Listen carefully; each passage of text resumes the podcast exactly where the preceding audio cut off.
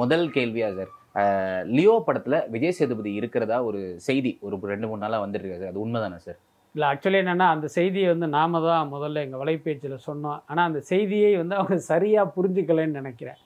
என்னென்னா விஜய் சேதுபதி கிட்ட லோகேஷ் கனராஜ் வந்து ஒரு மூணு நாள் கேட்டிருக்காரு. அதோட அர்த்தம் என்னென்னா நடிக்கிறதுக்கு இல்லை டப்பிங்க்காக இப்போ உங்களுக்கு தெரியும் இந்த எல்சியு அப்படின்னு ஒன்று வந்து ஒரு பெரிய விஷயமா பேசப்பட்டுக்கிட்டு இருக்கு. லோகேஷ் கனகராஜ் சினி யூனிவர்ஸ் அப்படிங்கிறது. வேற படத்தினுடைய கதாபாத்திரங்கள் இந்த படத்துக்குள்ளே ட்ராவல் பண்ணுவாங்க. இதெல்லாம் ஹாலிவுட்டில் ஏற்கனவே பண்ணப்பட்ட ஒரு விஷயத்தை இப்போ கொஞ்ச நாளாக இங்கே உள்ள இயக்குனர்கள் பண்ண ஆரம்பிச்சிட்டாங்க. முக்கியமாக லோகேஷ் கனகராஜ். ஸோ அந்த அடிப்படையில் லியோ படத்தில் விஜய் சேதுபதியுடைய வாய்ஸ் வந்து ஏதோ ஒரு இடத்துல த்ரோ ஆக போகுது. ஸோ அதுக்காக அவர் வந்து விஜய் சேதுபதி கிட்ட கேட்டதாக ஒரு தகவல் இருந்தது. இதை தான் நம்ம வந்து சொன்னது. ஆனால் இங்கே என்ன இருக்குது அப்படின்னு பார்த்தீங்கன்னா இந்த போஸ்டரை பார்த்தே செய்தியை தெரிஞ்சுக்கிற ஒரு கூட்டம் இருக்குது என்ன அந்த மாதிரி என்ன இருக்குன்னா லியோ படத்தில் விஜய் சேதுபதி அப்படின்னு ஒரு தம்னையில் வச்சோம். அப்போ நீங்கள் உள்ளே வந்து பார்க்கும்போது தானே அதனுடைய உண்மை என்னான்னு தெரியும். இவங்க தம்னையில் பார்த்துட்டு அடடா லியோ படத்தில் விஜய் சேதுபதி நடிக்கிறார் அப்படின்ட்டு அதை வந்து பயங்கரமாக பரப்ப ஆரம்பிச்சிட்டாங்க. ஸோ அப்படி தான் இந்த செய்தி போய் சேர்ந்துருக்குன்னு நினைக்கிறேன். நமக்கு கிடைத்த தகவல்படி விஜய் சேதுபதி அந்த படத்தில் நடிக்கலை அவருடைய வாய்ஸ் மட்டும்தான் அதுக்குள்ளார வரப்போகுது. ஸோ மேபி அந்த ஸ்டோரி டெல்லரா கூட வரலாம்ல சார் இந்த கமல் இந்த இல்லை எனக்கு தெரிஞ்சு அதற்கான வாய்ப்பு இல்லைன்னு தான் நினைக்கிறேன். அது வந்து நம்மளுடைய அசம்சன் தான். ஆனால் இப்போ இந்த எல்சியூன்னு ஒரு கான்செப்ட் இருக்கிறதுனால இவர் ஸ்டோரி டெல்லராக வருவதற்கான வாய்ப்புங்கிறது ரொம்ப குறைவு தான் அது. சார் இப்ப கமல் வந்து இந்த படத்துல கமலோ இல்ல மத்த சம்பந்தப்பட்ட யாருமே நடிக்கவே இல்லையா சார் இந்த படத்துல? நடிக்கலை. அப்போல்லாம் நடிக்க வைக்கலாமா? நான் வந்து லோகேஷ்க்கு வந்து ரொம்ப க்ளோஸான ஒரு நண்பர்கிட்ட பேசினேன். அவர் என்ன சொன்னார் அப்படின்னா லோகேஷ் பார்த்தீங்கன்னா அந்த எல்சியு பண்ணணும் அப்படின்னு அவருக்கு மைண்டில் இருக்குது ஆனால் அதை எப்படி பண்ணணும்னு அவருக்கே ஒரு கிளாரிட்டி இல்லை. இது எந்த கட்டத்தில் சொன்னாங்க அப்படின்னா காஷ்மீர் போகிறதுக்கு கிட்டத்தட்ட ஒரு நாலஞ்சு நாள் முன்னால் நான் அந்த நண்பரோட பேசுகிறேன் அப்போ அவர் சொன்னார் எல்சி படி பார்த்திங்கன்னா சில கேரக்டர்லாம் கொண்டு வரணும். அதை வந்து சீன் வைஸ் கொண்டு வர்றதா? இல்லை வாய்ஸ் ஓவரில் கொண்டு வர்றதான்னு அவருக்கே தெரியல. அப்புறம் என்ன பண்ணிட்டாராம்? Shooting time நெருங்கிடுச்சு. இல்லை நம்ம காஷ்மீர் கிளம்பிடுவோம் பட் என்ன பண்ணாலும் அந்த கிளைமாக்ஸ் கிட்ட தான் நான் அதெல்லாம் கொண்டு வருவேன். அதனால் அதை பற்றி அப்புறமா யோசிக்கலாங்கிற மாதிரி கிளம்பி போயிட்டாராம். இன்னொரு விஷயம் என்னன்னு கேட்டால் கமல் வந்து லோகேஷ் கனகராஜ் கேட்டால் அதில் வருவதற்கு வாய்ப்பு இருக்குது ஆனால் விஜய் எப்படிப்பட்டவர் அவருடைய மென்டாலிட்டி என்னங்கிறத நீங்கள் யோசிக்கணும். ஏன்னா விஜய் படத்தை பொறுத்த வரைக்கும் அது விஜய் படமாக இருக்கணும். அதுக்குள்ளார நீங்கள் கமல்ஹாசனை தூக்கிட்டு வந்தீங்க அப்படின்னா அந்த படம் வரும்போது அது அப்படியே கமலுக்கு வந்து அந்த அருமை பெருமைகள்லாம் கமல் பக்கம் நகர்ந்து போயிடும். அதை வந்து விஜய் விரும்ப மாட்டார். மாஸ்டர்லயே அப்படி ஆச்சு ஆமாம் மாஸ்டரில் பார்த்தீங்கன்னா விஜயை விட பார்த்தீங்கன்னா பல படிகள் கீழே இருக்கிற விஜய் சேதுபதி அதில் நடிக்க வைக்கிறாங்க. அப்போ விஜய் என்ன பண்ணுறாரு பெருந்தன்மையாக எனக்கு வந்து எந்த அளவுக்கு முக்கியத்துவமே அதே ஃபாண்ட்டில் அதே சைஸில் அவருக்கு பேர் போடுங்க அப்படிங்கிறாரு. அது பார்த்தீங்கன்னா ஒரு வகையில் ஒரு பெருந்தன்மை மாதிரி தெரிஞ்சாலும் அதுக்கு பின்னால் இன்னொரு சுயநலமும் இருக்கும். ஆனால் தன்னை விட வந்து சீனியரான ஒரு நடிகரை போடும்போது பார்த்தீங்கன்னா அது அப்படியே அவங்க படமாக மாறிடும். எனக்கு தெரிஞ்சு விஜய் வந்து அதுக்கெல்லாம் உடன்பட மாட்டார் அப்படின்னு தான் நினைக்கிறேன். இது என்னுடைய தனிப்பட்ட கருத்து. ஒருவேளை லோகேஷ் கனகராஜ் அவரை வந்து கன்வின்ஸ் பண்ணி சார் இல்லை சார் கமல் சார் வந்தால் அந்த படம் பயங்கரமாக இருக்கும் அப்படி இப்படின்னு சொல்லி அவர் மனசை மாற்றுவதற்கும் வாய்ப்பு இருக்குது ஏன்னா சினிமாவில் என்ன வேணாலும் நடக்கலாம் எப்போ வேணாலும் நடக்கலாம். சார் என்னோட அடுத்த கேள்வி வந்து நீங்கள் வந்து இதை வந்து ஒரு கா ஒரு நேர்காணலில் சொல்லியிருந்தீங்க. லியோ அந்த மேக்கிங் வீடியோ அந்த காஷ்மீர் மேக்கிங் வீடியோவில் அவங்க அந்த அவங்க விஜயே காமிக்காமல் அந்த நிறைய அந்த ஊழியர்களோட இதை காமிச்சது வந்து ரொம்ப பெரிய விஷயம். ஏன்னா என்னதான் நமக்கு விமர்சனங்கள் இருந்தாலும் அது அதை வந்து காமிச்சது வந்து பெரிய விஷயம்னு சொன்னீங்க. அது வந்து உண்மையிலேயே ஒரு ப்ரமோஷனுக்காக பண்ணாங்களா? இல்ல அதை வந்து காமிக்கணும் அப்படின்றதுக்காக இல்லை பண்ணிருக்காங்க இல்லை. ஆக்சுவலி அவங்க சொல்ல வந்தது என்ன அப்படின்னா நாங்கள் காஷ்மீர் ஷெட்யூல் வந்து ஏன்னா வழக்கமாகவே சினிமா என்பது பாதி காட்சிகள் சென்னையில் எடுக்கப்பட்டாலும் பாதி காட்சிகள் வந்து Outdoor. அவுடோரில் தான் எடுக்கப்படுது. அவுடோருங்கிறதே கொஞ்சம் ஒரு கஷ்டமான விஷயம்தான். ஏன்னா கிட்டத்தட்ட ஒரு நூறு பேர் வேலை பார்க்குறாங்கன்னா இங்கேருந்து குடும்பம் புள்ள குட்டி எல்லாத்தையும் விட்டுட்டு இன்னொரு இடத்துல போய் இருந்து அந்த இடத்துக்கு அடாப்ட் ஆகி அங்கே பார்த்தீங்கன்னா நைட்டு லேட் நைட்டு வந்துட்டு அதிகாலையில் கிளம்பி என்ன இந்த மாதிரி நிறைய சிரமங்கள்லாம் இருக்கும். அதனால் அவுடோருங்கிறதே ஒரு கஷ்டம்தான். அதில் பார்த்தீங்கன்னா அவுடோருக்கு போகும்போது அந்த ஊழியர்களுக்கு நிறைய பணம் கிடைக்கும். எப்படின்னா இங்கேருந்து கிளம்புறாங்கல்ல ட்ராவலிங் அலவன்ஸ் அப்படின்னு கொடுப்பாங்க. அதாவது இங்கே வந்து நீங்கள் ஒரு ஃப்ளைட்லேயோ ட்ரெயின்லேயோ பஸ்ஸுலேயோ வந்து ஒரு அவுடோர் கிளம்புறாங்கன்னு வச்சுங்க அவங்க தயாரிப்பாளர் செலவில் தான் டிக்கெட்டே போட்டிருப்பாங்க. அதே நேரம் ட்ராவலிங் அலவன்ஸ்னு ஒரு காசு கொடுப்பாங்க. அப்புறம் அங்கே போய் இறங்குனதுக்கப்புறம் ஒரு ஹோட்டல் கொடுப்பாங்க. அப்புறம் பார்த்தீங்கன்னா அயன் பண்ணுறதுக்குன்னு ஒரு காசு கொடுப்பாங்க.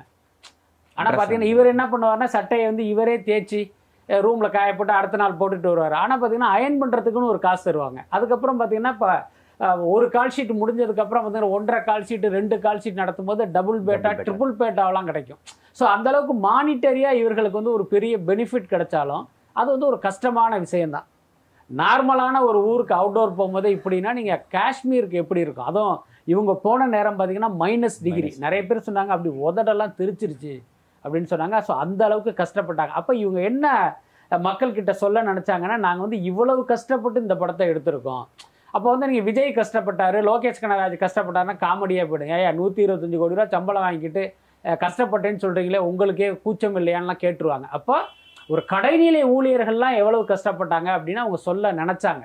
அதில் வந்து ஒரு சுயநலம் இருக்குது அதில் வந்து ஒரு ப்ரொமோஷன் தான் அவங்களுடைய மோட்டிவ் ஆனால் நான் அதை அண்டர்லைன் பண்ண விஷயம் என்னன்னு கேட்டிங்கன்னா இத்தனை வருட சினிமாவில் ஒரு கடைநிலை ஊழியர்களுடைய கஷ்டத்தை வந்து வெளியில் காட்டினது வந்து இதுதான் ஃபஸ்ட்டு அப்படின்னு எனக்கு தோணுச்சு. முக்கியமாக அந்த பாத்திரம் கழுவுற அந்த. பெண்மணிகளுடைய பைட்ஸ் எல்லாம் பார்க்கும்போது எனக்கு உண்மையிலே நெகிழ்ச்சியாக இருந்துச்சு. சில பேர் நினைப்பான் டேய் பாத்திரம் கழுவுறது தானடா அப்படின்ட்டு. நீங்கள் மைனஸ் டிகிரி குளிரில் வந்து தண்ணி எப்படி இருக்கும்? ஐஸ் கட்டி மாதிரி இருக்கும். அதில் வந்து ஐநூறு பேருக்கான பாத்திரங்களை அவங்க சாப்பிட்ட டம்ளர்களை கழுவுறதுலாம் சாதாரண விஷயம் இல்லை. ஸோ அவர்களுக்கு ஒரு அங்கீகாரம் கொடுத்த அந்த விஷயம் வந்து எனக்கு ரொம்ப பிடிச்சிருந்தது. அதை தான் நான் அதில் சொல்லியிருந்தேன். சார் என்னோட அடுத்த கேள்வியா இல்லை சார் இப்போ வந்து ஏகே சிக்ஸ்டி டூ அந்த படத்துக்கு இன்னும் பேர் வைக்கல. உங்களுக்கு அந்த டைட்டில் சொன்னாலே பிடிக்காது. ஸோ இப்போ வந்து அந்த படத்துக்கு வந்து கதையே இன்னும் ஃபைனல் ஆகாம தான் இருக்கா சார்? இல்லை ஃபைனல் ஆகலைன்னு சொல்ல முடியாது. ஒரு கட்டத்தில் ஃபைனல் ஆகிடுச்சு முதல்ல வந்து அந்த மாதிரி ஒரு குழப்பம் இருந்தது.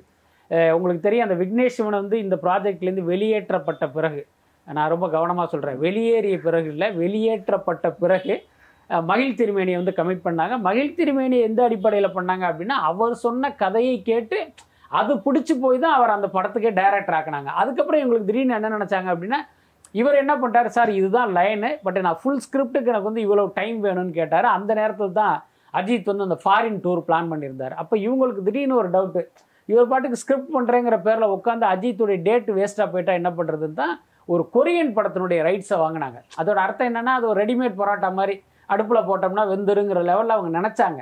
ஆனால் என்னென்னா அதை லோக்கலைஸ் பண்ணுறதுலேயும் நிறைய டைம் ஆனதுக்கப்புறம் இவங்க பார்த்தாங்க ஆஹா வேலைக்கு ஆகுதுன்னு தூக்கி வச்சுட்டு மறுபடியும் மகிழ் கதையே இப்போ வந்து இவங்க ரிப்பேர் பண்ண ஆரம்பிச்சிருக்காங்க. எனக்கு தெரிஞ்சு இந்த மந்த் எண்டுக்குள்ளே அந்த வேலைகள்லாம் முடிஞ்சு சீக்கிரமே அறிவிப்பு வருவதற்கு வாய்ப்பு இருக்குது இன்னொன்று இடையில அஜித்துடைய அப்பா இறந்துட்டாரு. இன்னொரு பக்கம் அஜித் தன்னுடைய அந்த வேர்ல்டு டூரையே தள்ளி வச்சிட்டாரு. ஆமாம் அப்போ நான் கேள்விப்பட்டது என்னன்னா மே மாதம் இந்த படத்தினுடைய படப்பிடிப்பு நிச்சயமாக துவங்கப்படும். சார் இப்போ முன்னாடி வந்து இவங்க ஒரு சின்ன டார்கெட் வச்சிருந்தாங்க வாரிசு துணிவு மாதிரி இந்த படத்தையும் இறக்கலாம் அப்படின்னு சொல்லிட்டு. ஆனால் இப்போ வந்து அவங்க இவங்க வந்து பொங்கலுக்கு தான் வர முடியும். வேற எந்த நடுவில் வாய்ப்பே கிடையாது. அப்படி இந்த படம் பொங்கலுக்கு வருதுன்னா ஆல்ரெடி இப்போ ஏகே இவர் சூர்யாவோட நாற்பத்தி ரெண்டாவது படம் சூர்யா சிறுத்தை சிவா படமும் அங்கே தான் இதாக போகுது. நீங்கள் ஒரு செய்தியாக சொன்னீங்க இந்த படம் மோதுன்னு சொல்லிட்டு.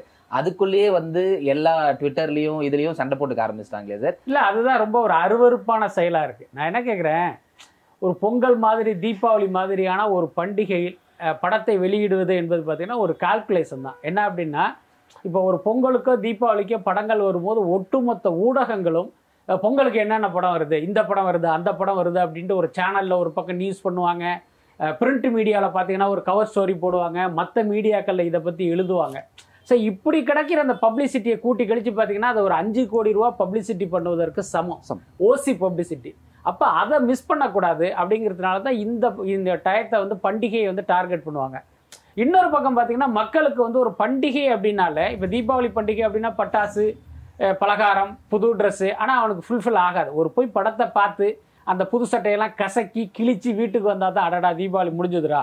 அந்த அந்த மனநிலையே மக்களுக்கு ஒரு நிறைவே வரும். ஸோ அப்படி இருக்கிறதுனால இந்த மாதிரி பண்டிகையில் படத்தை ரிலீஸ் பண்ணால் ஒட்டுமொத்த குடும்பங்கள் இந்த படத்துக்கு வரும் அதன் மூலம் நம்ம கல்லா கட்டலாம். அதுதானே அவங்களுடைய டார்கெட்டு அப்போ எல்லாருமே அந்த நாளில் வரணும் நம்ம படம் வெற்றி அடையணும் நமக்கு லாபம் வரணும்னு தான் நினைப்பாங்க. ஸோ அப்படி நினைக்கிறத இந்த ரசிகன்களுக்கு என்ன பிரச்சனை? ஒன் அபிமான நடிகன் படம் வருதுன்னா நீ போய் பாரு சட்டையை கிழிச்சிக்க இல்லை ஒருத்தன் தலைமையில ஏறி போய் டிக்கெட் வாங்கி படத்தை பாரு. ஆனால் இன்னொரு நடிகனுடைய படம் வரக்கூடாதுன்னு சொல்றதுக்கு உனக்கு என்ன உரிமை இருக்கு? அதனால இதெல்லாம் ஒரு முட்டாள்தனமான ஒரு இதாக தான் நான் பார்க்குறேன் சரி இப்போ அந்த சூர்யா ஃபார்ட்டி டூ படம் வந்து ரொம்ப பெரிய பட்ஜெட்ல வந்து இது பண்ணிட்டு இருக்காங்க அதோட ப்ரீ பிஸ்னஸ்லாம் சொல்றாங்க. நீங்க வந்து ஒரு சினிமா பிஸ்னஸ் வந்து எல்லாருக்கும் ஒரு கடைநிலை இருக்கவங்களுக்கும் புரியுற மாதிரி சொல்றவர். இது உண்மையிலேயே ஒரு பெரிய பிஸ்னஸ் பண்ணாரு சார் அது வந்து பொய். அதான் உண்மையான விஷயம். என்னன்னா ஒரு படத்தை ஆரம்பிக்கும் போது அந்த படத்தை வந்து பார்த்தீங்கன்னா நீங்கள் ப்ரொமோட் பண்ணுவதற்கு தயாரிப்பாளர்களுக்கு உரிமை இருக்குது அதே நேரம் வந்து நம்ப முடியாத அளவுக்கு ஒரு மிகைப்படுத்தி அப்படி கற்பனையை அடித்து விடுறது இருக்கு பாருங்க. அதை வந்து நம்ம நிச்சயமாக ஏற்கவே முடியாது. ஏன்னா அவங்க படத்தினுடைய ப்ரொமோஷனுக்காக பண்ணுறாங்க அதில் உங்களுக்கு என்ன பிரச்சனை அப்படின்னு சில பேர் கேட்கலாம். நமக்கு ஒன்றும் பிரச்சனை இல்லை. நீங்கள் மக்களை முட்டாளாக்குறீங்க. ஸோ அதை வந்து நம்ம பார்த்துக்கிட்டு இருக்க முடியாது. அதனால தான் இது வந்து பொய்ன்னு நம்ம தொடர்ந்து சொல்கிறோம் இந்த சூர்யா ஃபார்ட்டி டூங்கிற ஒரு படத்தை எடுத்துங்க. இந்த படத்துல பத்தி சொல்லணும் அப்படின்னா சிறுத்தை சிவா இயக்கத்துல சூர்யா நடிக்கிறாரு. அதான் இந்த இதை தவிர நமக்கு அந்த படத்தை பத்தி எதுவுமே தெரியாது. அதுவும் சிறுத்தை சிவாவோட முன்னாடி படம் ஃபிளாப் அதுக்கு அடுத்து சிறுத்தை சிவா எடுத்து பாத்தீங்கன்னா முன்னால ஃபிளாப்பு சூர்யா நடிச்ச எதற்கும் துரிதம் அட்டர் ஃபிளாப் நீங்க யோசிச்சு பாருங்க ஒரு அட்டர் ஃபிளாப் படத்தில் நடித்த ஒரு ஹீரோவை வைத்து இன்னொரு அட்டர் ஃபிளாப் படத்தை கொடுத்த இயக்குனர் இயக்குற படத்துக்கு ஐநூறு கோடி பிசினஸ் ஆகுமா? அப்ப எவ்வளவு பெரிய முட்டாள்தனம்? அப்ப யாரை இவங்க முட்டாளாக்குறாங்க? இன்னும் சொல்ல போனா அந்த படத்துல பாத்தீங்கன்னா என்ன எடுக்கிறாங்க? அந்த படத்தினுடைய டைட்டில் என்ன? அதுக்குள்ளார என்ன இருக்குன்னு யாருக்குமே தெரியாது. ஸோ இப்படி இருக்கும்போது இந்த ஊர்ல சொல்லுவாங்க எரும மாட்டை தண்ணிக்குள்ள போட்டுக்கிட்டு வேலை பேசுறது அப்படின்ட்டு. அண்ணா அதை கூட யாருமே பண்ண மாட்டாங்க. அப்படி இருக்கும்போது யாரோ ஒருத்தன் கொண்டாந்து இந்த படம் என்னன்னே தெரியாம ஐநூறு கோடி ஆயிரம் கோடியை கொடுத்து வாங்குவானா? ஸோ அதனால பொய் இது எல்லாமே ஆக்சுவலி பார்த்தீங்கன்னா இந்த படம் வந்து அடுத்த பொங்கலுக்கு தான் ஐ மீன் ரெண்டாயிரத்தி இருபத்தி நாலு பொங்கலுக்கு தான் இந்த படமே வரப்போகுது. கிட்டத்தட்ட அந்த நேரத்தில் தான் இவங்களுடைய பிஸ்னஸ்ங்கிறதே சூடு பிடிக்கும். அதுக்கு முன்னால் பார்த்தீங்கன்னா ஒரு அப்ரோச் பண்ணுவாங்க சார் டிஜிட்டல் என்ன சொல்றீங்க? சேட்டலைட் என்ன சொல்றீங்க? ஹிந்தி டப்பிங் ரேட்ஸ் என்ன சொல்றீங்க ஸோ இந்த மாதிரி போயிட்டு. இருக்கும். அவ்வளவுதான். அதுக்கடுத்து தயாரிப்பாளர் என்ன நினைப்பாரு இந்த கட்டத்துல நம்ம சொன்னோம்னா எல்லாரும் கம்மி விலைக்கு கேட்பாங்க. அந்த நேரத்துல ஒரு பப்ளிசிட்டியை பூஸ்டப் பண்ணி பயங்கர பரபரப்பா வரும்போது வியாபாரம் பண்ணோம்னா நமக்கு பாத்தீங்கன்னா ஒரு பெரிய விலைக்கு விற்கலாம்னு அந்த தயாரிப்பாளர் நினைப்பாங்க. இதுதான் உண்மை. இது புரியாம அந்த பட நிறுவனம் சார்பிலே சில பேர் பாத்தீங்கன்னா இந்த மாதிரி பொய்யான தகவல்களை பரப்புறாங்க. இன்னொரு பக்கம் நம்ம ஏற்கனவே சொன்ன மாதிரி இந்த ரசிகர்கள் இவங்க உட்காந்துக்கிட்டு சோஷியல் மீடியால இந்த படம் ஐநூறு கோடிக்கு வித்துது ஐயாயிரம் கோடிக்கு வித்துதுன்னு இவங்க ஒரு பக்கம் அடிச்சு விட்டுட்டு இருக்காங்க. ஆனால் சொல்கிற காமன் ஆடியன்ஸ் வந்து இந்த மாதிரியான வதந்திகளை நம்ப தேவையில்லை. இன்னொன்னு அந்த படம் எவ்வளவுக்கு வித்தா நமக்கு என்ன? நீ கொடுக்குற நூத்தி இருபது ரூபாய்க்கு அந்த படத்துல கண்டென்ட் இருக்கா? உனக்கு அது பிடிச்சிருக்கா? அதுதான் முக்கியமே தவிர அது எத்தனை கோடிக்கு வித்தா என்ன விக்கலன்னா நமக்கு என்ன? அது வந்து வியாபாரிகளுடைய கவலை.